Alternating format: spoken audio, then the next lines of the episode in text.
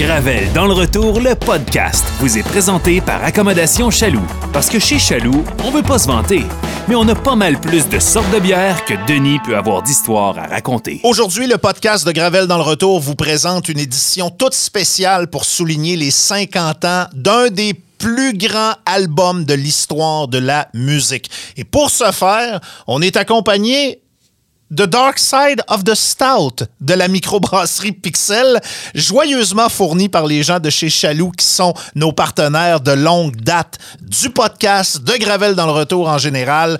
Chaloux, vous allez faire vos provisions de bières de microbrasserie, de bières de soif, plus de 900 variétés qui sont disponibles dans nos trois succursales, l'original du côté de Saint-Émile, la grande surface du côté de Beauport et du côté du Grand Marché avec Émilie et sa gang de passionnés. N'hésitez pas à poser vos questions, entre autres pour du pairing avec les produits du grand marché. Vous allez capoter. Merci aux trois chaloux. Vous les suivez sur Facebook pour les nouveaux arrivages, les trucs qui sortent un peu de l'ordinaire que vous ne voulez pas manquer ou encore accommodationchaloux.com. Gravel. Gravel dans le retour. Le podcast.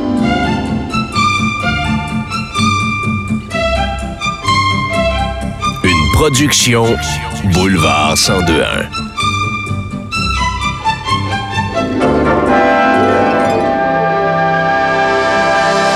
On est en 2023. Dark Side of the Moon de Pink Floyd a 50 ans. Ça fait longtemps que je veux parler de musique dans le podcast de Gravel dans le retour, puis je trouvais que cet anniversaire-là valait vraiment la peine. Et c'est un drôle d'adon parce qu'on enregistre ce podcast-là la journée même, précisément, où Dark Side of the Moon a été lancé il y a 50 ans. Et pour en parler, je reçois avec plaisir mon mélomane préféré, mon passionné de musique préféré. Ça va être dur de nous contenir à une heure de conversation. Antoine Barry est avec nous autres. Salut Antoine. Salut Denis, merci pour ton invitation. Puis oui, ça va être dur une heure. Rebonjour. Oui. C'est la deuxième fois qu'on se parle. On avait parlé de tes projets, de ton studio et ainsi de suite. Mais la première fois que je t'ai approché pour un projet de podcast, avant qu'on commence à en faire avec Boulevard, je voulais qu'on fasse un projet de musique ensemble. Puis c'est un peu ça qu'on va faire aujourd'hui. Puis j'ai bien, bien hâte qu'on se lance. Oui, oui, je suis vraiment content. Je me rappelle, on en avait parlé longtemps, puis il y a eu plein de contextes qui a fait qu'on a dû retarder ça. Mais là, on le, fait. Ouais. Puis je suis content aussi de faire un podcast qu'on fait pas juste parler de moi puis de mes affaires. Donc là, on tripe sur la musique ensemble. Fait c'est Exact, super. exact. C'est le plan de match, puis euh, ça va être le fun. Euh, Dark Side of the Moon, lancé en 1973 par la formation Pink Floyd, le dixième album le plus vendu de l'histoire de la musique. On parle de vente certifiée. Il y a seulement neuf albums qui ont fait mieux. Jagged Little Pill de Alanis Morissette, 21 de Adele, la trame sonore du Bodyguard de Whitney Houston. Rumors de Fleetwood Mac, Back in Black d'ACDC, Led Zeppelin 4 de Led Zeppelin, Come On Over de Shania Twain, le Greatest Hits des Eagles et l'album qui a vendu le plus de l'histoire de la musique, Thriller de Michael Jackson. Un album qui est resté plus de 900 semaines dans le Billboard, un record absolu Ouais, ça n'a pas de bon sens. là. qui a propulsé euh, cet album-là au statut d'album culte, un album qui euh, est reconnaissable. Même les gens qui connaissent plus ou moins la musique, tu regardes la pochette qui a été un concept d'un gars qui s'appelle Storm Torgerson, qui a travaillé beaucoup avec Pink Floyd. La vache de l'album Atom Heart Mother, c'était sa photo à lui. La pochette bizarre de Medal, c'était lui aussi. Et il est arrivé avec ce concept-là. En fait, il y avait plusieurs idées. Il a invité le band chez lui. Il y avait une photo du Silver Surfer, le personnage des bandes dessinées de, de, de Marvel. Il y avait ce prisme-là et très rapidement, les membres du groupe ont dit c'est la pochette qu'on veut absolument. Antoine, Dark Side of the Moon, pour un maniaque de musique comme toi, ça représente quoi au juste? Ben, first, mon père, c'est le plus grand fan de Pink Floyd au monde. Donc, Dark Side of the Moon, c'est mon allaitement, probablement. là. Euh, Pink Floyd, ça fait partie de mon enfance au complet. Donc, Dark Side of the Moon par le fait même, avec tout- surtout les grands classiques, là, comme Money, euh, puis euh, euh, Us and Them, et puis euh, Great Gig in the Sky. Ça, c'est des grosses tunes. C'est intemporel. C'est ça qui arrive, c'est qu'on parle de Pink Floyd d'un album de 73, mais pour moi, on l'écoute aujourd'hui, puis c'est j'ai pas l'impression qu'on écoute de la musique vintage. C'est un chef-d'œuvre de production. C'est Alan Parsons qui Oui. était l'ingénieur de son. Oui, le Alan Parsons qui a fondé le Alan Parsons Project, plus tard Eye in the Sky et compagnie, qui a eu sa carrière à lui. Mais ces années-là, il travaillait avec Pink Floyd et la production sonore fait en sorte qu'on a remixé et on a remasterisé Dark Side of the Moon au fil des années. Mais qu'est-ce qu'on peut vraiment ajouter à cet album-là? Pas grand-chose. Non, pas grand-chose. C'est sûr que là, on pourrait s'attarder au détail un peu parce qu'il y avait des limitations à l'époque au niveau de l'enregistrement analogique. Oui. Que le remixage a fait en sorte qu'on a pu nettoyer certaines choses qui avaient été faites avec les moyens du bord à l'époque. Mm-hmm. Parce qu'ils ont fait ça sur un, euh, sur un 16 pistes. Oui. Donc, c'était pas beaucoup considérant tous les éléments de, de- de design sonore que sur cet album-là. Puis quand on va partir l'album, on va être en mesure de vous l'expliquer parce qu'il y a beaucoup d'ambiance sonore dans l'album Dark Side of the Moon, qui était un album un peu révolutionnaire à ce niveau-là.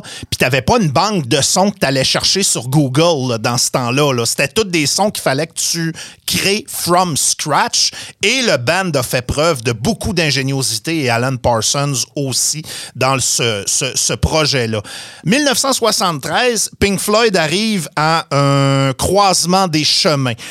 Il pogne pas aux États-Unis, ça devient l'objectif numéro un du groupe. Il s'associe avec des gens de la compagnie de disques pour essayer de commercialiser leur son davantage.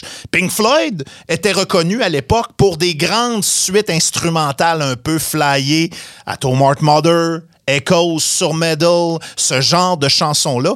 Mais il y avait un petit côté commercial pop pas assumé.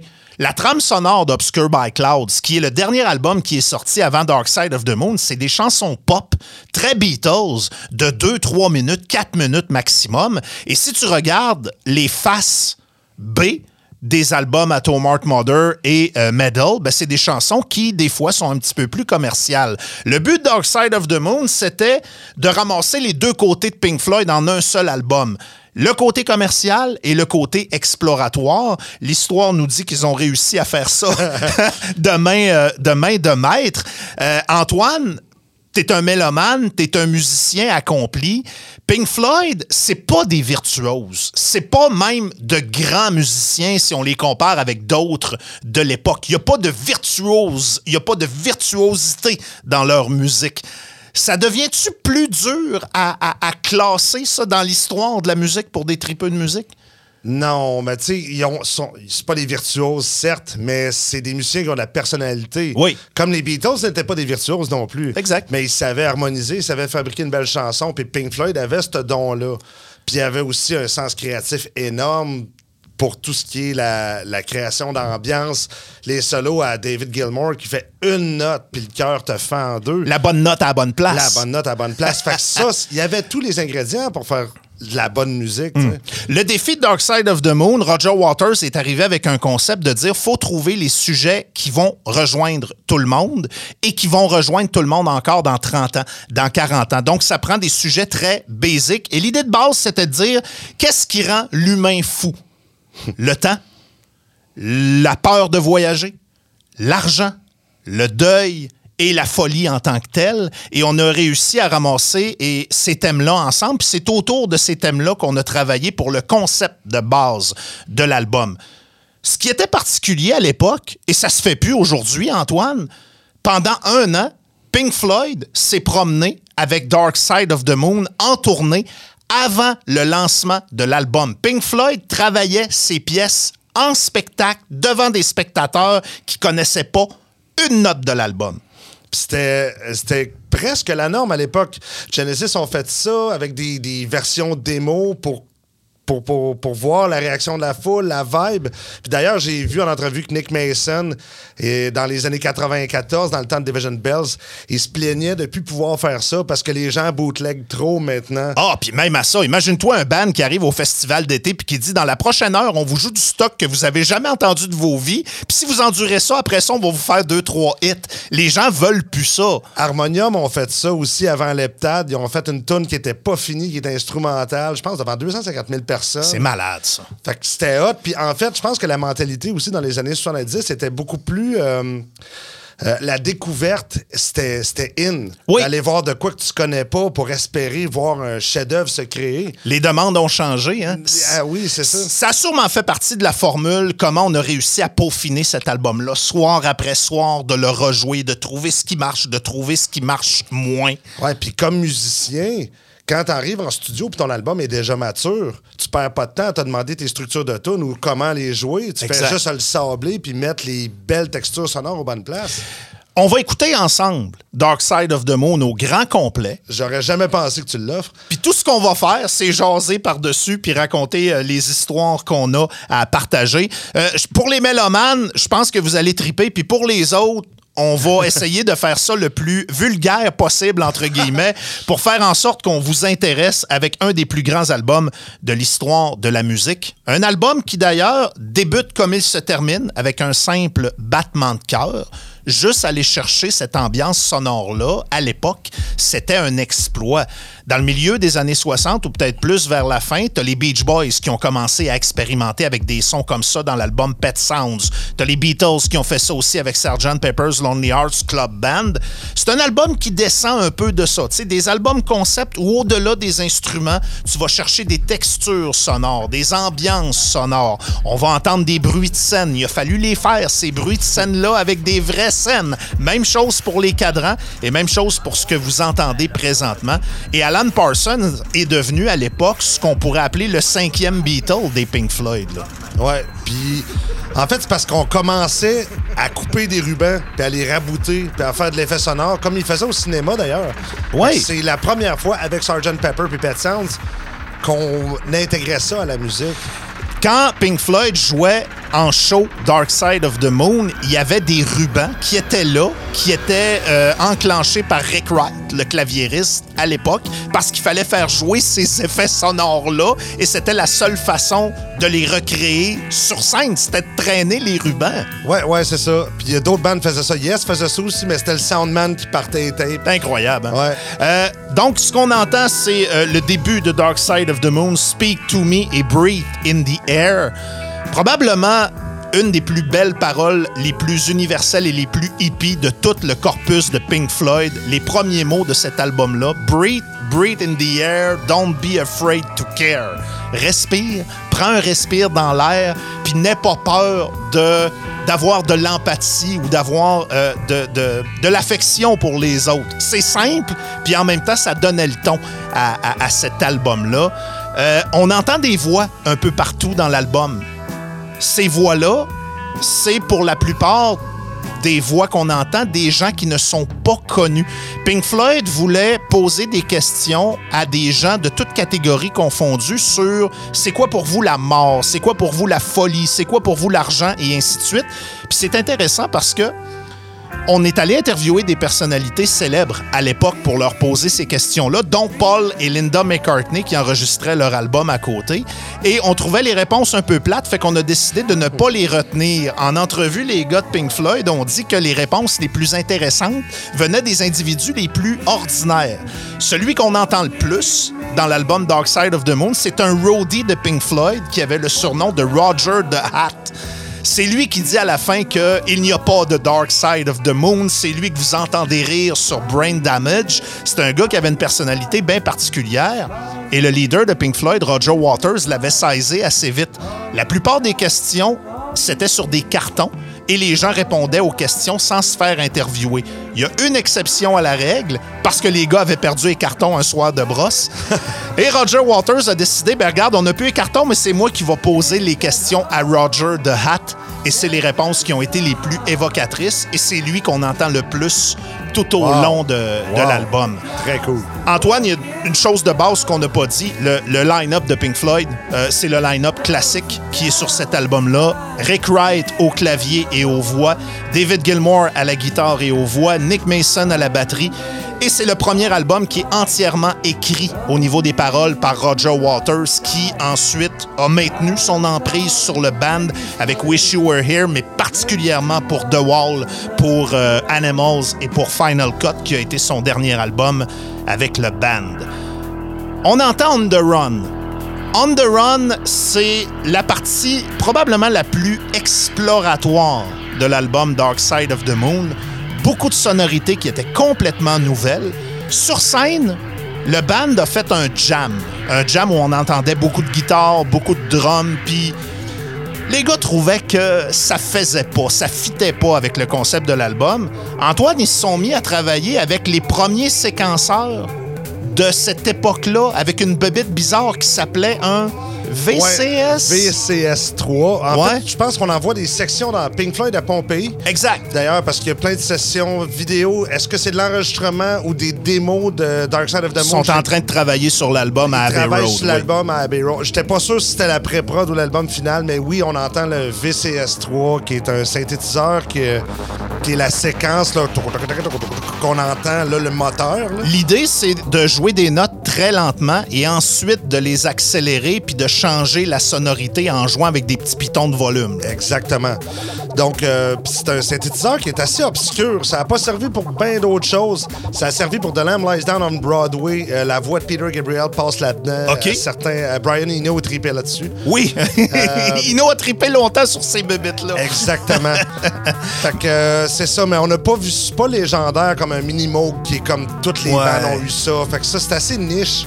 Mais euh, ils en ont fait un bon démo. Puis la réussite de l'album, qui est devenu excessivement populaire, ben c'est qu'il y a des pièces comme ça qui font partie de l'album puis qui s'intègrent tellement bien avec Breed, qui est une chanson toute simple, et avec Time, qui est la chanson la plus rock de Dark Side of the Moon. Et entre les deux, tu as cette espèce d'exploration sonore-là.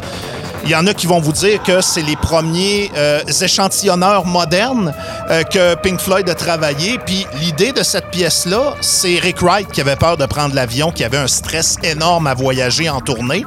Puis on voulait essayer de verbaliser avec la musique c'est quoi le stress de C'est quoi une voyager. crise d'anxiété, c'est ça? quand tu freak out quand l'avion décolle, c'est probablement Wow. ce que tu entends entre tes ok, deux. je euh, savais pas celle-là, c'est malade. entre tes deux oreilles. Donc, c'est probablement la partie la plus trippy puis la plus exploratoire de l'album Dark Side of the Moon. Alors que dans les premières années de Pink Floyd, c'était pas mal leur marque de commerce. C'est des tunes qui partaient dans plein de directions. Tu sais, tu penses à, Interstellar Overdrive, ce genre de chansons-là, Careful with the Attacks Eugene, Saucerful of Secrets, des chansons il n'y a pas nécessairement toujours de mélodie, mais on essaye de créer une ambiance. Puis celle-là, à mon humble avis, c'est la plus, euh, la plus réussie. là. Ouais, parce qu'après ma barre, Pink Floyd, avant de devenir Pink Floyd, à l'époque de Sid Barrett, c'était un band psychédélique. Ouais. C'était un band de trip d'acide. Fait que ça, c'est des, des restants de cette époque-là. Puis en même temps, dans un contexte d'album concept comme ça, moi, je trouve que des pièces de bruit, d'effets sonores comme ça, ça transige très bien deux pièces ensemble. là. Sid Barrett a été le premier leader de Pink Floyd et euh, devenu fou. Euh, utilisation de drogue, probablement des antécédents de maladies mentales Ouais, la aussi. schizophrénie diagnostiquée. là. Exact. Euh, moi, ça me fait penser un peu à peut-être ce que Serge Fiori a vécu à un moment donné parce qu'il a eu son freak out avec Harmonium. Puis après ça, il a arrêté de faire de la musique pendant des années, des années avant de revenir très, très, très timidement dans le monde du, euh, du show business. Dans le cas de Sid Barrett, il est juste jamais revenu, mais il est resté une grande source d'inspiration pour tout ce que Pink Floyd a créé. Cette question-là, qu'est-ce qui cause la folie? qui est le thème central de Dark Side of the Moon, elle part de la question que les gars se posaient personnellement quand ils pensaient à Sid Barrett qu'ils ont abandonné en chemin. tu sais. Ouais, ils l'ont vu. C'était leur chum, leur frère, leur partner qui ont dû le laisser tomber Exact. parce qu'il était plus fonctionnel. Là, on entend les cloches, on entend les carillons, on entend les euh, horloges. Ça, c'est des bruits qu'on est allé chercher chez un antiquaire. on est allé enregistrer ça, Alan Parsons et Roger Waters. On est revenu avec tous ces samples-là qu'on a collés littéralement sur le ruban pour essayer de faire un beat et un départ à la pièce Time, qui est un classique de l'album Dark Side of the Moon.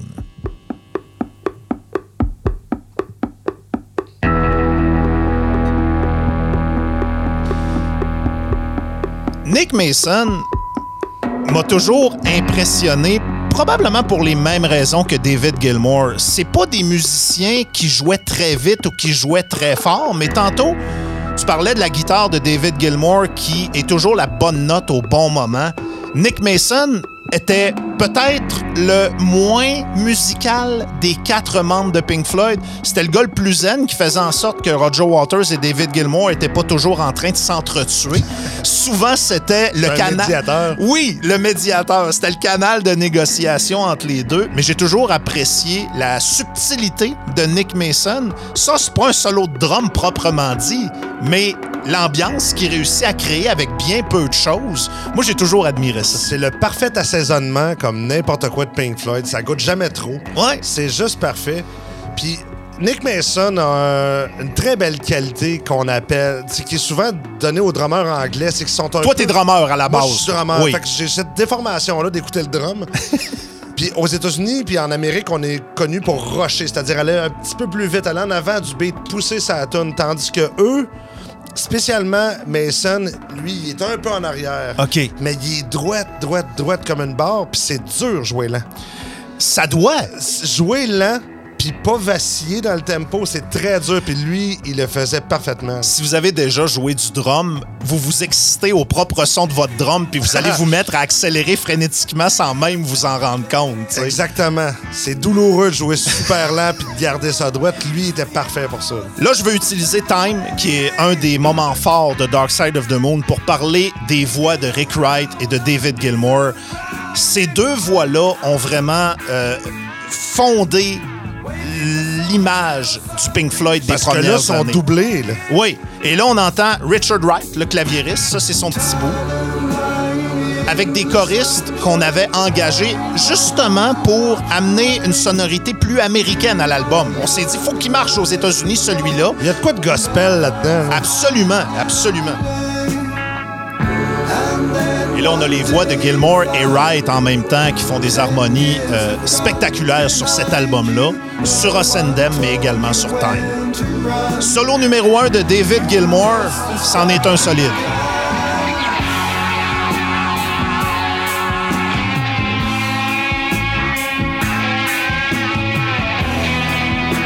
Récemment, dans une pointe de méchanceté dans une entrevue, parce qu'on va se le dire, Roger Waters et David Gilmour ne s'aiment plus beaucoup.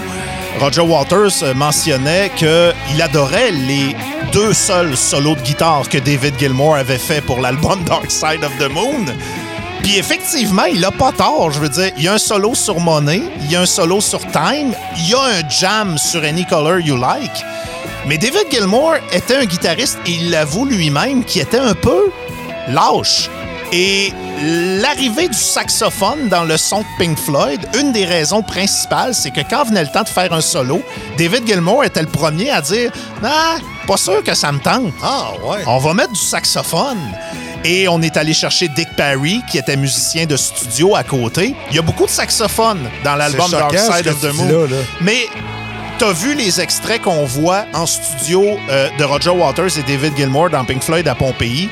Je pense que déjà, il y avait certaines tensions qui faisaient en sorte que David Gilmour aimait jouer de la guitare, mais quand Waters lui criait des affaires dans ses écouteurs, je pense qu'il aimait pas beaucoup le feeling.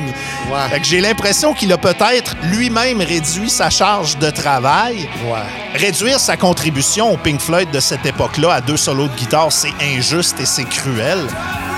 Mais il y a quand même juste deux solos de guitare sur cet album-là. La voix de David Gilmour est une des belles voix du rock progressif et même du rock en général. Moi, euh, c'est dans mon top 3, toutes catégories de confondues. Oh, yes. là. Je suis. Sa voix, je l'aime de tout mon cœur. J'apprendrai dans mes céréales.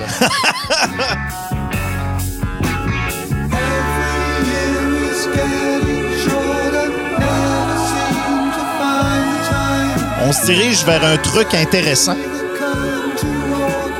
Le thème du départ de l'album qui revient faire un petit tour, Breathe, Breathe in the Air, avec Breathe reprise, où on parle de revenir à la maison après une journée, après la routine. Un moment qui se veut un moment de calme avant de passer dans une section un peu plus dramatique de l'album. Donc vous entendez les accords de Breathe qui reviennent ici en force.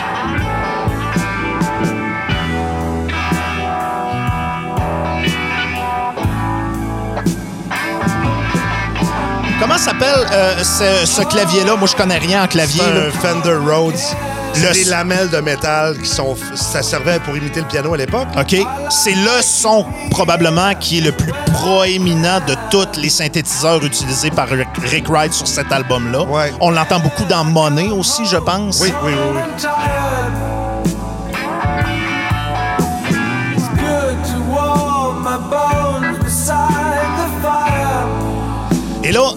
On se dirige vers Great Gig in the Sky, qui est la chanson qui devait parler de la mort et du deuil. C'est une chanson dont la musique est arrivée très rapidement. C'est des accords de piano que Richard Wright a travaillé chez lui. Mais quand est venu le temps d'écrire des paroles, personne n'avait vraiment d'idée. Puis à un moment donné, on s'est dit, on va faire une chanson instrumentale avec ça. Mais les gars trouvaient qu'il manquait quelque chose. Et là, c'est Alan Parsons, l'ingénieur de son, qui a dit, écoute, il y a une choriste extraordinaire qui est en train d'enregistrer à côté, qui s'appelle Claire Torrey. Avez-vous le goût de l'essayer? Les gars ont dit oui. Ils l'ont amené en studio et ils ont dit chante. Mais il n'y a pas de parole. Ouais, parce qu'elle avait essayé des baby yeah, baby Ouais. yeah, puis elle a dit, non, non, non, non, pas de parole. Pense à la mort, pense au chagrin, pense au deuil et laisse-toi aller. Et ce qu'on entend, c'est la take au singulier. C'est ce que la légende urbaine nous raconte. Et après sa performance, Claire Torrey pleurait, était mal à l'aise, est rentrée backstage puis a dit au gars Je m'excuse, je m'excuse, je m'excuse. Puis là, elle s'est rendu compte que tout le monde avait les yeux dans l'eau. Puis un des gars du band, il a dit Non, non, tu comprends pas, là. C'est ça qu'on veut et c'est ça qu'on va garder sur l'album. Claire Torrey, Great Gig in the Sky.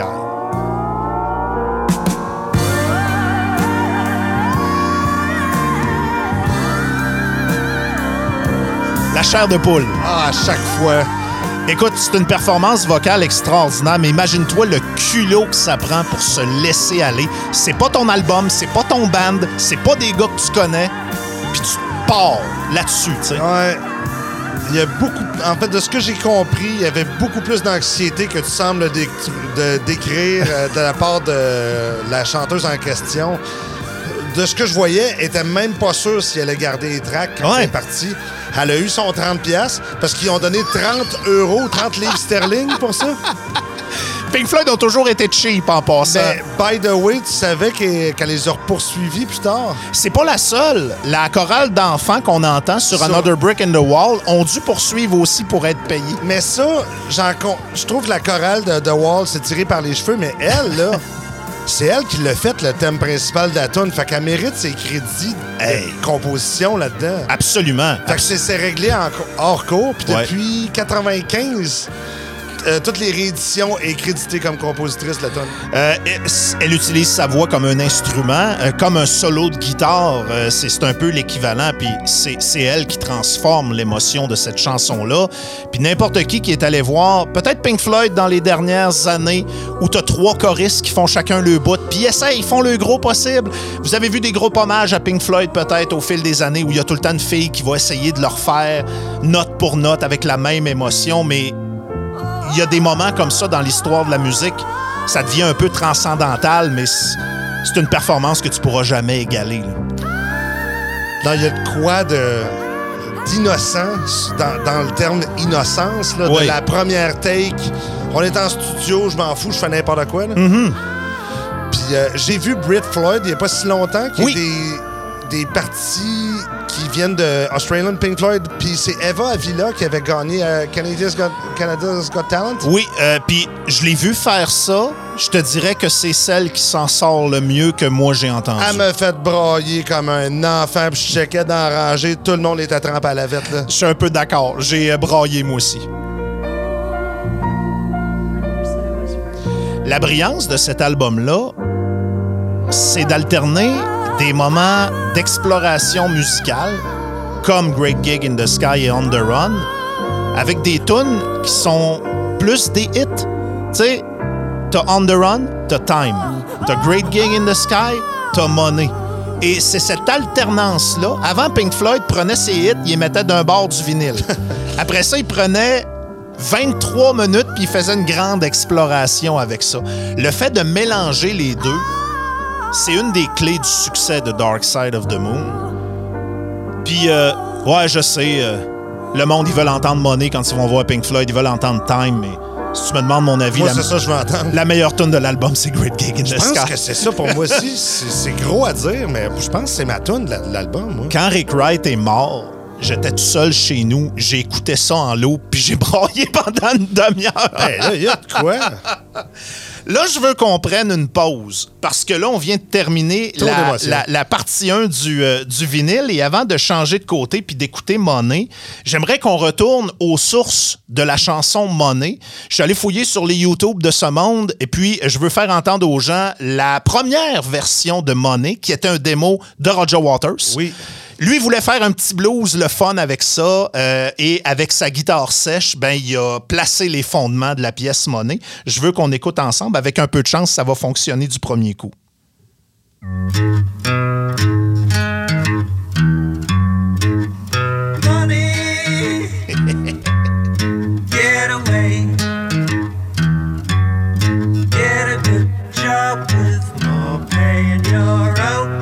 Trouve ça intéressant d'entendre des démos comme ça parce que ça nous montre le chemin que la tune fait, puis ça nous montre aussi qu'il avait trouvé la ligne. hein. Oui.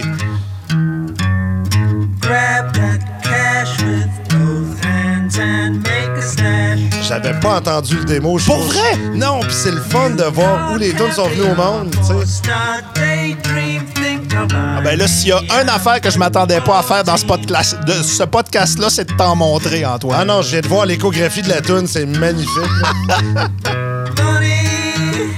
Donc, ça, c'est euh, la genèse de la pièce Money. On va reprendre notre écoute de Dark Side of the Moon. Money qui est devenu le hit interplanétaire qui a fait que Pink Floyd est devenu un des bands, sinon le band le plus hot de cette période temporelle-là. Parce qu'il y a plein d'artistes progressifs qui ont fait de grands albums en 1973. Tu penses à Selling England by the Pound de Genesis, tu penses à Tubular Bells de Michael Field, tu penses à Yes qui a sorti Close to the Edge. Je pense que. Euh, euh, Topographic Ocean. OK.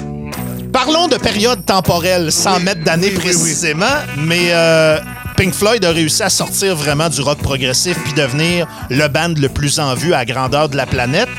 C'était leur rêve de devenir riche et célèbre. C'est rapidement devenu un cauchemar pour eux autres, par exemple. Là, je vais faire appel au drummer en toi, Antoine, parce que je veux que tu parles de la signature temporelle de cette chanson-là qui est particulière pour une tune de Pink Floyd et pour une tune qui a eu un succès commercial. Oui, ben en fait, c'est ça. La tune est en. La signature rythmique, c'est en 7-4. Qu'est-ce que ça veut dire? Qu'est-ce que ça veut dire? Ça veut dire qu'il y a 7 temps par mesure. 1, 2, 3, 4, 5, 6, 7. 1, 2, 3. OK. Sauf les euh, refrains, puis euh, comme ça, là, on est rendu en 6, mais whatever. fait que là, mais la- le riff a 7 temps. Euh, puis d'ailleurs, le- les samples d'argent qu'on entend, puis de caisse enregistreuse, c'est Roger Water. Je pense que ça avait été refait par Alan Parsons. C'est pas les originaux. OK. Mais à la base, c'est Roger Water qui gossait dans l'atelier de poterie de sa femme, puis qui tirait du change dans un pot de terre cuite. Puis après ça, il a rabouté sept samples de tape qu'il a collé avec du papier collant. Puis il a fait tourner la loupe de tape. C'est tellement dur d'expliquer ça à des jeunes qui vivent et qui baignent dans la technologie où tu as besoin d'un effet sonore. Tu vas le chercher, tu peux faire un album tout seul chez vous avec ton cellulaire. C'était révolutionnaire Oui. d'aller chercher des sons comme ça. Puis Pink Floyd, et particulièrement Roger Waters, l'ont fait beaucoup. C'est ça. Puis de juste de faire coller un ruban magnétique puis le tenir avec un stylo pendant qu'il tourne puis pas qu'il débarque des têtes. Aujourd'hui, c'est super facile de faire ça en logiciel. Ouais. Mais à cette époque-là, puis il faut que le moteur reste à la bonne vitesse. Puis d'ailleurs, il y avait eu un problème à un moment donné live parce qu'il y avait un problème d'électricité à cause que l'éclairage était trop fort. Le sample de Money a descendu. Fait que la tune était trop lente. Ils ont été obligés d'arrêter. Mais c'est. Écoute, c'est charmant. Tu sais, dans le monde du cinéma, à un moment donné, on, on a commencé à faire des effets spéciaux par ordinateur. Quand George Lucas a fait la nouvelle trilogie de Star Wars, on lui a reproché ça beaucoup. Tout avait de l'air trop propre, trop clean. Il manquait la crasse des vrais Ouais. décors, des miniatures. Je vois un peu la musique de la même façon, Antoine. Puis tu peux aller chercher des effets sonores sur un ordinateur, mais ça battra jamais Roger Waters dans l'atelier de poterie de sa blonde qui tire des scènes à terre. C'est sexy à mort. Ouais. Puis tu sais, aujourd'hui, ils vendent des logiciels pour ternir le son, pour avoir l'effet de tape, des tape simulators. là. Incroyable. Fait que euh, ça- c'est charmant quelque part s'ils nous revendent ça. là. On a entendu un solo de saxophone de Dick Perry et là, ben, c'est le solo de guitare numéro 2 de Dark Side of the Moon. Nick Mason drummait plus fort et de façon plus euh, démonstrative en concert. Je trouve que la tune où ça paraît le plus, c'est Money, où il se laisse aller un petit peu plus.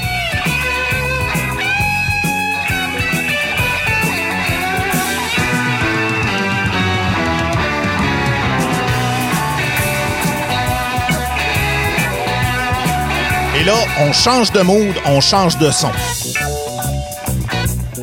Toujours dans la vibe blues.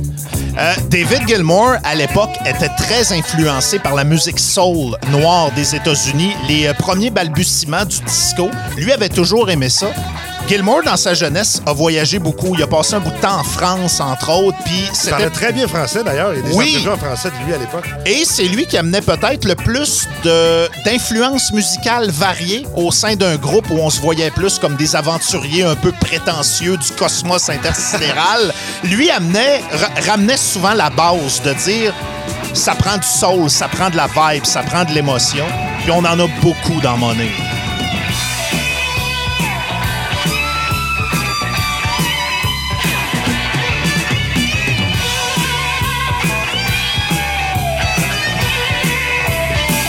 C'était quand même un tour de force de prendre une tune qui durait plus que trois minutes avec des solos puis toute la patente euh, puis d'en faire le hit que c'est devenu. Ils ont-tu fait un radio edit de ça? Il y en a eu un, mais ils en ont pas eu besoin. C'est une époque qui est révolue, puis je le comprends bien, là, mais tu sais, à l'époque, les DJ ils aimaient ça jouer les grandes tunes. Puis celle-là, ben, non seulement c'était une grande tune, mais elle reste accrocheuse. Il y a pas de temps mort dans Money, tu sais.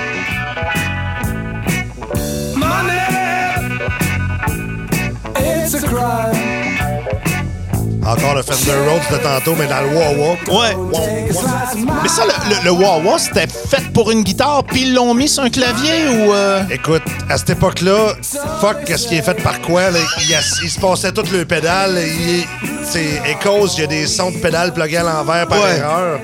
Donc, oui, c'était fait pour une guitare. Puis à l'époque, c'est une erreur de conception qui a fait un wah. là. C'était supposé être une pédale volume. Les gars exploraient. C'est ça, puis c'est Jimi Hendrix qui a amené ça. là. Wow. Fait que, euh, Je vous parlais des euh, voix qu'on entend dans Dark Side of the Moon. Vous allez en entendre quelques-unes.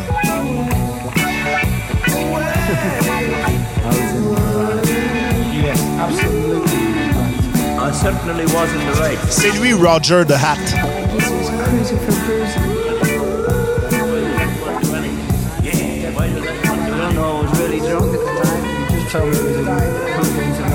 On va se permettre une autre interruption parce que Pink Floyd, malgré le fait qu'ils étaient de grands explorateurs, c'était pas le groupe le plus travaillant de l'histoire de la musique et Pink Floyd est reconnu entre autres choses pour réutiliser des vieilles affaires qui traînaient à terre.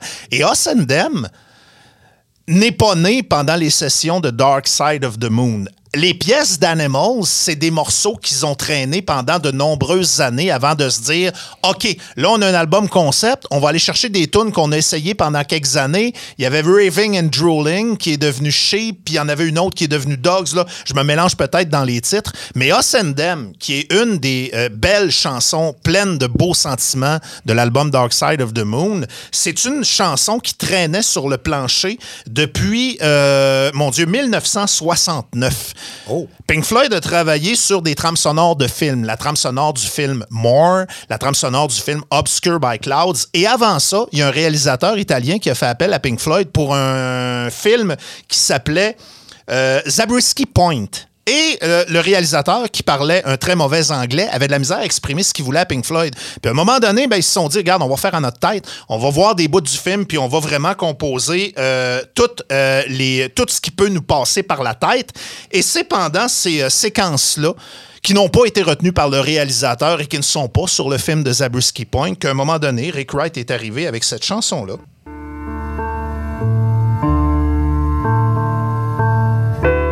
Donc, on est en 1969.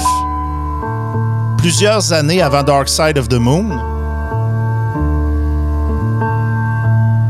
Eric Wright avait déjà trouvé les euh, accords de base. Si vous connaissez Ossendem, vous reconnaissez probablement la chanson.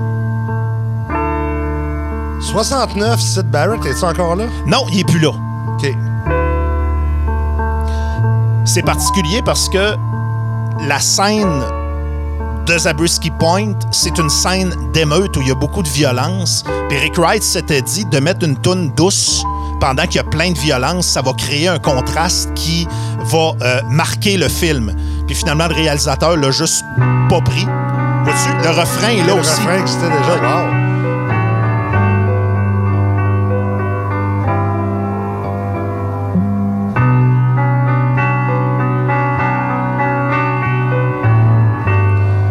Fait un bond dans le temps. On passe de 1969 à 1973 et on revient sur euh, Dark Side of the Moon. Quand est venu le temps de parler des euh, contrastes dans l'humanité, les euh, écarts entre les riches et les pauvres, entre nous et eux. Puis ce que Roger Waters, c'était son petit côté de John Lennon, de dire on, on a tous des ennemis, mais dans le fond, on veut tous la même chose, puis on est tous un peu pareils. C'est le sentiment qu'on voulait dégager dans Us and. Et Rick Wright est revenu avec cette pièce musicale-là en se disant ça pourrait être un bon fit. Et c'est comme ça qu'ils ont commencé à travailler la chanson Us and. Ou encore une fois, le saxophone de Dick Parry prend une grande place. J'espère qu'ils l'ont payé, lui.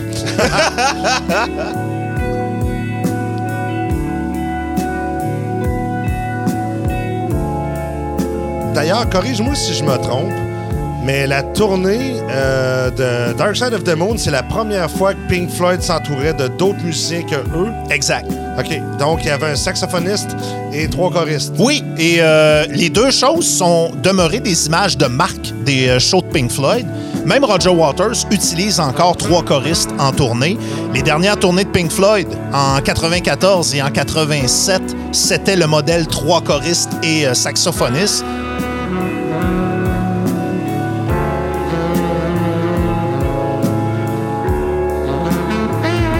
Je pense que c'est lors de cette tournée-là aussi que Pink Floyd a rajouté un élément qui est devenu un élément marquant de leur stage, le fameux écran circulaire Oui. qu'on retrouve Euh, en background. Il était là plus tôt. Je me trompe-tu il était là dans le show de Québec en 71, qui était la tournée d'Atom Heart Mother? Je sais pas, j'étais pas là.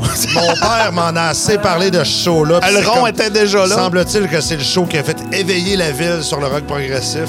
Écoute, euh, j'ai parlé avec les gens qui ont amené Pink La Floyd. gang de Cosmos, là. Oui, oui, oui, qui ont fait un livre extraordinaire Oui, là-dessus. il était écœurant, ce livre-là. Puis tu sais, quand on dit les musiciens étaient broche à balle dans ce temps-là, imagine-toi le monde qui voulait booker des shows. Ah toi. ouais, qui empruntait des, il empruntait des kits d'éclairage au cégep, puis c'était... C'était n'importe quoi, n'importe comment. C'était juste des tripeux de musique. Puis pour écrire au band, ben, il y avait juste la pochette du dernier vinyle. C'était un gamble de faire venir pour une première fois. Et on est privilégié à Québec.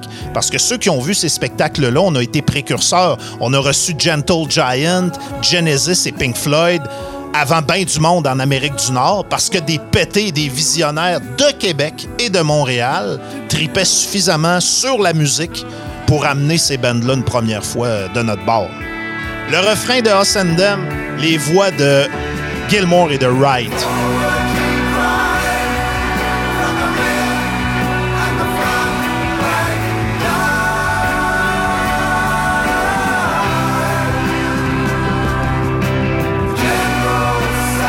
On entend encore très bien les choristes si vous êtes attentifs.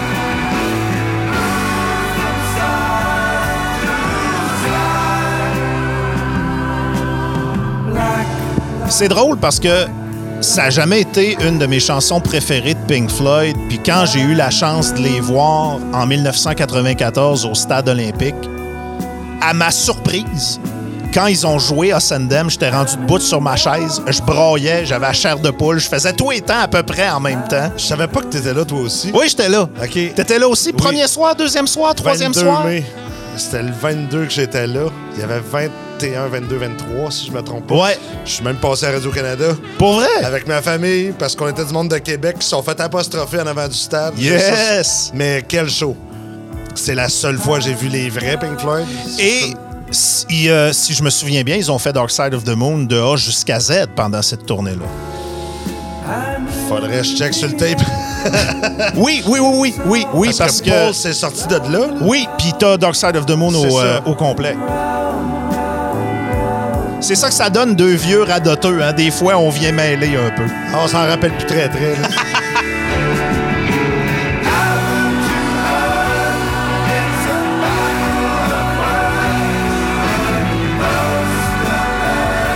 Sur scène, il y avait des euh, vidéos qui avaient été réalisées pour accompagner ces chansons-là. Des vidéos qui ont été utilisées dans les dernières tournées de Pink Floyd. Et je pense même que Roger Waters en utilise encore une fois de temps en temps.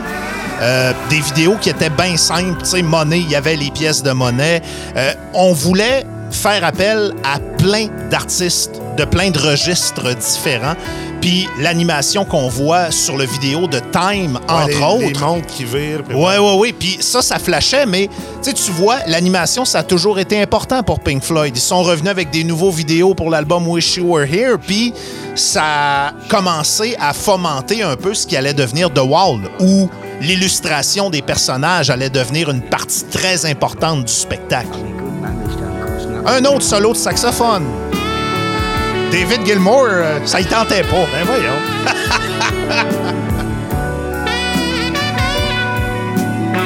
Il y a plus de saxophone que de guitare dans Dark Side of the jamais Moon. allumé, mais tu me fais capoter, là. Ouais.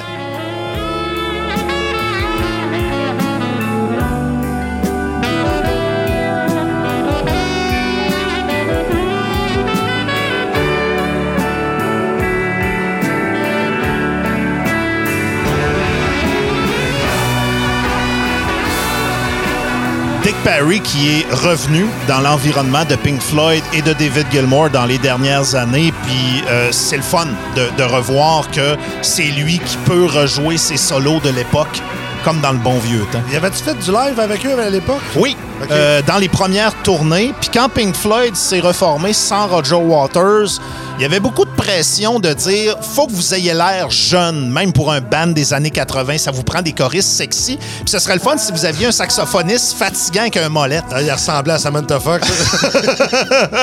il fitait zéro avec Pink Floyd. Puis, Ah ouais. mais, mais en même temps, tu demandes à un saxophoniste de jouer avec Pink Floyd. Moi aussi, j'aurais été désagréable. J'aurais sauté partout sa scène. Puis à un moment donné, ben, on m'aurait probablement dit de prendre mes affaires, mon molette, puis de sacrer mon camp. Et c'est après ça que Dick Parry est revenu. Pour les gens qui ont vu Pink Floyd au stade olympique, c'est Dick Parry qui était là. OK.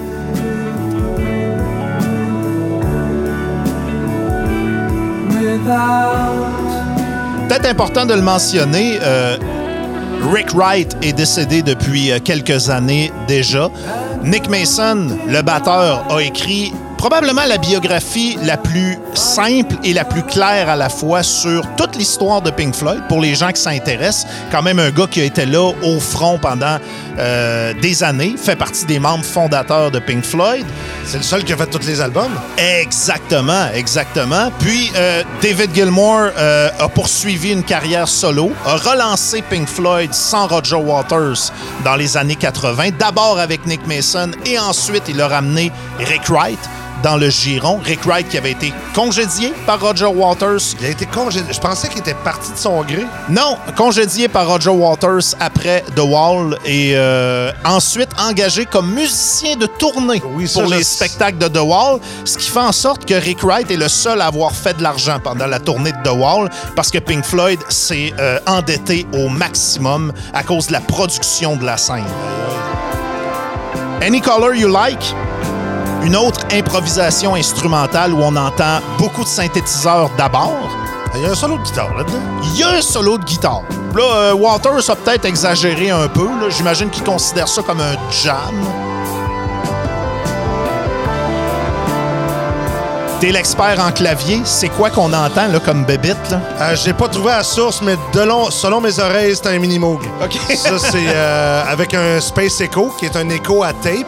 Qui Encore fait là, répéter les notes. C'est une loupe de ruban magnétique qui fait répéter la note. euh, Ah, donc, ouais. c'est ça qu'on entend le retour de. J'en ai un chez nous. On pluguera ça, mais que tu viennes.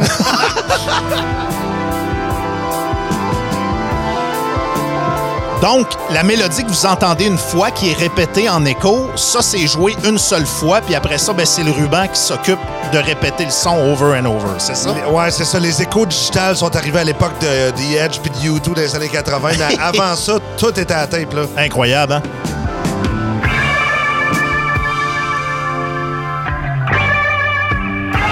Toujours aimé le son de cette guitare-là. Je comprends pas comment ça marche. Je sais pas c'est quel type de son, mais ce bout-là, j'ai toujours trippé là-dessus. C'est un autre, c'est une autre chose qu'il faut donner à David Gilmour, c'est qu'il était tellement hot en recherche de son. Tu sais, je veux pas dire que ça serait sound design, là, mais à quel point qu'il qu'il essayait toujours des nouvelles affaires. Donc, il pouvait bien être large pour faire deux solos par album, mais il sonnait en calvas. Euh, la façon dont il utilisait les fuzz, tu me semble qu'il sonnait plus que tout le monde à cette époque-là. Il y a une image, euh, moi, qui m'a marqué euh, de l'excellent concert Pink Floyd à Pompéi où David Gilmour est assis par terre avec sa guitare et des centaines, j'exagère, des dizaines de pédales puis de gogos Dans qui le sont dans le sable.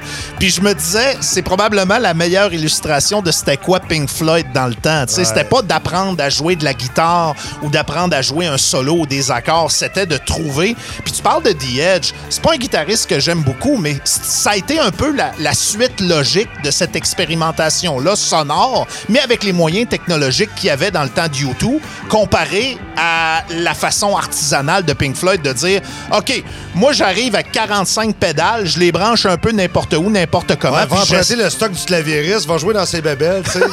Là, je veux faire du slide, j'ai rien. Je vais prendre le couteau que j'ai dans ma poche, puis je vais jouer avec le manche. euh, C'est ça. Puis ils sont assis dans le sable, pas de crème solaire, la journée longue. C'est magique, là, tu sais. Puis faut le dire, il y a beaucoup d'albums de Pink Floyd brouillons avant d'arriver à cette réussite-là d'exploration sonore. Si vous écoutez un album qui s'appelle Umaguma, qui est sorti en 1969, je suis pas sûr que vous allez revenir intact mentalement de ça. Pink Floyd a peaufiné son exploration pour la rendre un peu plus commerciale et un peu plus Je accessible. me demande à quel point euh, Alan Parsons s'est impliqué dans la structure des chansons pour, pour gérer les gars, pour pas qu'ils. Écoute, Alan Parsons, dans le Alan Parsons Project, a toujours eu la sensibilité des hooks, des refrains, des mélodies. Puis je pense que son influence est incontestable sur un album comme celui-là. là. Parce que ça sent comme des petits gars qui se sont fait discipliner un peu, tu sais, comme quand Bob Rock est arrivé avec Metallica, ils ont fait OK, là, là, on va faire des tunes. Ta comparaison est très bonne parce que Pink Floyd était frustré de ne pas avoir le succès aux États-Unis qu'ils avaient en Angleterre. Puis il y a sûrement des gens qui leur ont dit Ouais, ben si vous voulez pogner, nous autres, on va faire un effort au niveau de la promotion, mais vous autres, vous allez devoir moderniser un peu votre approche. Aller chercher un mentor. Exact. Euh, Brain Damage, superbe euh, petite balade de Roger Waters au départ. On rajoute beaucoup d'émotions pour les refrains. On parle de la folie. L'inspiration, encore une fois, Sid Barrett. Ouais. The paper holds their folded faces to the floor. Toujours aimé le contraste entre cet aspect-là qui est beaucoup plus doux, puis quand on part le refrain, un peu de drama à grands coups de drum. On entend l'orgue.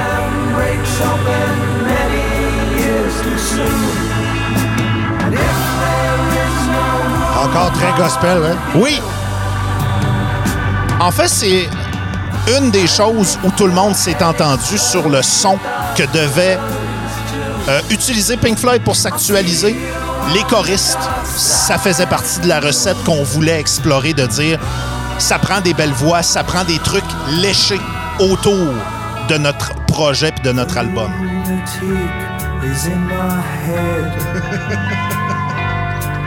C'est euh, en soi réussir une finale d'album, c'est un défi. T'as-tu des grandes finales d'album, toi? Parce que pour moi, Dark Side of the Moon, c'est une des plus belles finales d'album que tu peux pas trouver. Et dans ma tête, avec Brain Damage, c'est le début de la fin. On se dirige vers Eclipse. Je trouve que c'est une fin d'album légendaire. Je pense que les Beatles en ont deux, des fins d'album légendaires comme ça, avec Abbey Road et avec Sgt. Pepper's A Day in a Life. Ouais. Euh, Hey, Colin, ouais. Hey, C'est gros, ça. Pour moi, euh, Supper's Ready. Supper's Ready, ça... Écoute, euh, c'est la fin de l'album Foxtrot de Genesis. Genesis et la fin de Supper's Ready est, est grandiose. Ouais. Ils ont voulu le refaire avec Los Andos sur Trick of the Tail. Je pense Tu m'enlèves les mots de la canisse. je pense que c'est réussi. Puis les jeunes, faire un album dans le temps, c'était important. Puis c'est important d'avoir une ouverture. C'est important de pas rater sa finale Début, non plus. milieu, fin, on le sent sur cet album-là. C'est comme un livre, tu sais. c'est- En plein ça. Et maintenant, on envoie des singles éparpillés. Puis moi, dans ma tête, ben, euh, si vous écoutez des séries télé, là, mettons qu'on vous sort l'épisode 2, l'épisode 4, puis l'épisode 7. Puis on vous fait attendre deux mois avant de vous sortir la saison au complet. C'est ordinaire, hein? La musique, maintenant, fonctionne de même, puis ça me gosse. Parce que la fin de l'album est commencée, là. Là, là, on bâtit ça tranquillement. C'est Eclipse, c'est la conclusion. On veut que ce soit grandiose. On a tout ralenti. C'est un petit build-up. On réentend les voix, les rires. On revient sur tous les thèmes de l'album. Puis on bâtit un build-up pour arriver en crescendo sur la finale de l'album, qui est pour moi une des plus belles. Puis il y a quelque chose d'ironique parce que t'entends toutes les voix, puis t'entends Roger Waters et David Gilmour qui chantent ensemble. Le dernier effort d'équipe de Pink Floyd avant que la marde pogne.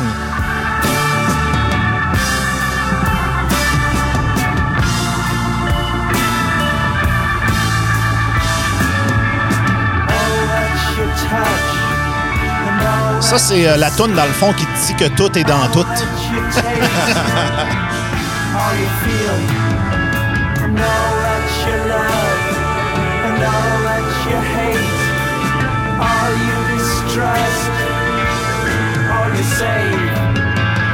C'est probablement la force de, de ces albums-là, puis particulièrement de Dark Side of the Moon. Tout est important. La façon de terminer, la façon de commencer, l'enchaînement des tunes. T'as un hit, t'as de l'exploration, t'as un hit, t'as de l'exploration, t'as une tune smooth, t'as une tune qui est plus rock, puis t'arrives à la fin avec euh, ce l'orgasme. j'appelais. Ouais, c'est ça. Ben oui, un climax, exactement. Ouais. C'est ce qu'ils appellent en musique aussi. C'est ce que j'appelais tantôt comme le parfait assaisonnement. Ça coûte jamais trop au passé. Tu sais, t'as- l'entrée, t'as le repas principal, t'as le dessert, t'as le digestif, tout est là. là.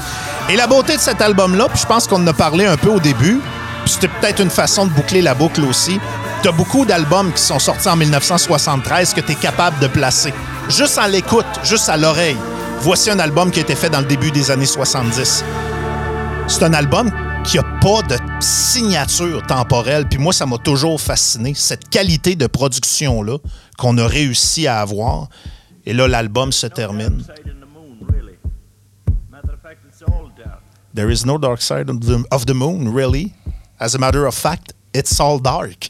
C'était Roger the Hat qui euh, fait partie des personnes interviewées. Puis on termine l'album comme on l'a commencé, avec le même euh, Ah de c'est la grande classe. Aïe, aïe. Wow, quel album. Ça faisait vraiment longtemps que j'avais pas réécouté cet album-là de A jusqu'à Z. Moi, ça a marqué, écoute, mon enfance, mon adolescence. Mon père écoutait du Pink Floyd beaucoup. Euh, c'est l'album, peut-être qu'on brûle le plus vite, les amateurs de Pink Floyd, à cause de Money puis de Time, tu sais, les tunes qu'on a beaucoup entendues à la radio et ainsi de suite. Euh, mais je, constate qu'on redécouvre ce qui fait que Dark Side of the Moon, même dans les albums de Pink Floyd, c'est vraiment un album à part. Ouais, puis il y a de quoi d'universel là-dedans. Tu t'en parles. Tu sais, pour moi, c'est même pas du rock progressif, ça. Ça, ça fait partie de l'époque du prog, mais Ouais. pour moi, c'est beaucoup plus euh, universel que le prog. Le prog, c'est très niche. C'était juste des gars geeks qui allaient voir ça. ça, là, c'est de la musique, ça parle à tout le monde. Mes enfants, ma mère, moi. euh, Ouais. Puis euh, c'est beau aussi. Il y a- il y, a quelque chose. Il y a peut-être une leçon de vie là-dedans parce que, tu sais, on voit que les gars vieillissent puis deviennent de plus en plus euh, belliqueux, aigris. Moi, ça me fait de la peine comme fan de Pink Floyd de voir que les gars se chicanent encore. Mais tu sais, cette époque-là, tout ce que tu entends comme. C'était la volonté de rejoindre le plus grand nombre de personnes possible avec les sujets qui rejoignent toutes l'humanité. Puis il y a quelque chose de très hippie dans cette approche-là de Pink Ouais. Floyd, qui n'est pas considéré comme un band de hippie, mais l'album hippie par excellence pour moi, c'est Dark Side of the Moon. Voici nos problèmes. On a tous les mêmes problèmes. On est tous à la même place et on a la prétention de penser que parce qu'on a trouvé les problèmes qui nous réunissent tous, ben cet album-là, dans 50 ans, dans 100 ans, il va encore rejoindre du monde. Puis 50 ans plus tard, Antoine, ils ont gagné le pari. Ah, c'est des problèmes très universels. Effectivement. L'argent, hein? Ouais, c'est ça. Ce Le qui rend le monde fou, c'est ça. C'est juste encore pire. Ouais. Mais non, ils ont vu juste là-dessus. Ils étaient très visionnaires. Dark Side of the Moon a 50 ans cette année, puis on voulait faire un petit quelque chose de spécial, puis se taper une écoute avec vous autres. T'as-tu aimé ça, Antoine? Moi, j'aimais Oui, ça. je veux qu'on refasse ça. là. J'ai plein d'idées. là. C'est malade. Merci de m'avoir fait réécouter ça parce qu'à cause de toi, je me suis retapé les albums, je me suis retapé d'autres albums pour faire des liens d'où arrive Dark Side of the Moon. Hmm. C'est quoi ces musiciens-là, les anecdotes autour. J'ai vraiment adoré mon petit trip. là. Il y a beaucoup d'éditions anniversaires qui sont sorties au fil des années. D'ailleurs, il en sort une cette année, une édition 50e anniversaire. Puis ça devient mêlant un peu, et pour les collectionneurs, et pour les amateurs de musique. Euh, J'aimerais que tu réussisses à expliquer une nuance importante parce que quand un album ressort, des fois on parle de remix, des fois on parle de remaster. Peux-tu nous expliquer la différence entre les deux, puis euh, pourquoi peut-être il y en a un qui vaut plus la peine qu'un autre? OK, oui, je souhaitais qu'on aille jouer là-dedans. Ouais, parce je que c'est pas clair. Puis je comprends qu'ils nous amènent tout le temps des packages. OK. First, un mastering, OK? Oui. Qu'est-ce qu'un mastering? C'est deux pistes, c'est-à-dire gauche et droite, dans lequel ils vont... Le résultat d'un mix, parce que j'essaye d'être vulgaire. un mix, c'est le balancement de tous les instruments, de Oui. tous les micros, toutes les pistes sonores. On fait un, un mix pour avoir deux tracks, qui est gauche et droite. OK. Après ces deux tracks-là, on les met au maximum de volume, c'est ce qui s'appelle le mastering. Mm-hmm. On va mettre la compression, l'équalizer pour le faire sonner le mieux possible dans le plus de systèmes de son possible. Donc, quand on fait un remaster, c'est qu'on refait le processus de prendre ces deux tracks-là puis des, des monter en volume, dépendamment des normes qui changent au fil du temps. Fait qu'on est limité dans ce qu'on peut faire. Un remaster, on est limité à right-left. On va pas rééquilibrer. Qu'est-ce qu'un remix? Un remix, c'est rééquilibrer les tracks. Maintenant, ce qui est intéressant avec Dark Side of the Moon, c'est parce qu'à l'époque, euh, ils ont fait beaucoup de consolidation de pistes. Je vais essayer de faire ça bref. Il y avait 16 pistes d'enregistrement pour faire tout le sound design qu'on a entendu là. Oui. Ça veut dire qu'eux faisaient souvent, ils se prenaient une console, ils mixaient un son, puis ils l'envoyaient sur une piste. Mm-hmm. Maintenant, ils en prennent une autre, ils l'envoient sur une deuxième piste. C'est ce qu'on appelle de la consolidation. Oui. Donc, le 16 pistes est peut-être l'accumulation de 40, 50 pistes, finalement, Mhm. qui ont été consolidées. Donc, ce qu'ils ont pu faire récemment, c'est prendre toutes les tracks individuelles et des regérer. Wow. Parce que sur le mix original, il y a des tapes de troisième génération. Ça veut dire qu'ils ont été rebouncés trois fois.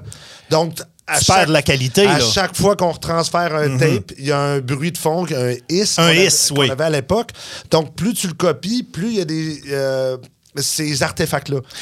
Il y a un documentaire fascinant dans la série Classic Albums. D'ailleurs, c'est tous des bons documentaires, by the way, là, quand ils sont disponibles. Si vous êtes des amateurs de musique, c'est bien fait. Les entrevues sont bonnes. Et dans celui de Dark Side of the Moon, qui est euh, disponible à quelques endroits, moi, un des moments qui me fait le plus triper, c'est quand on voit Alan Parsons à la console ou David Gilmour à la console, puis qu'on est capable d'isoler, par exemple, les voix des choristes, ouais, Euh, cool, les voix de David Gilmour puis de Richard Wright pendant un refrain, de nous faire entendre juste le drum. C'est des trucs qui sont le fun dans un documentaire si ça vous intéresse d'en apprendre un petit peu plus là, sur euh, Pink Floyd et sur Dark Side of the Moon. Antoine Barry, merci beaucoup. Merci, Denis. Studio Hemisphere, One Man, Genesis, Yes, Rush et ainsi de suite. Sur YouTube, t'es facile à trouver. Tu fais des choses extraordinaires. Merci, t'es fin. C'est pas la dernière fois qu'on s'assoit ensemble pour parler de musique. Je veux vos euh, commentaires, je veux vos feedbacks sur la chaîne YouTube de Boulevard. Euh, Écrivez-moi sur mon Facebook. Nous autres, on va en faire d'autres. Vous autres, ça vous tente dessus. C'était notre podcast pour les 50 ans de Dark Side of the Moon. Merci, puis à une prochaine. Merci.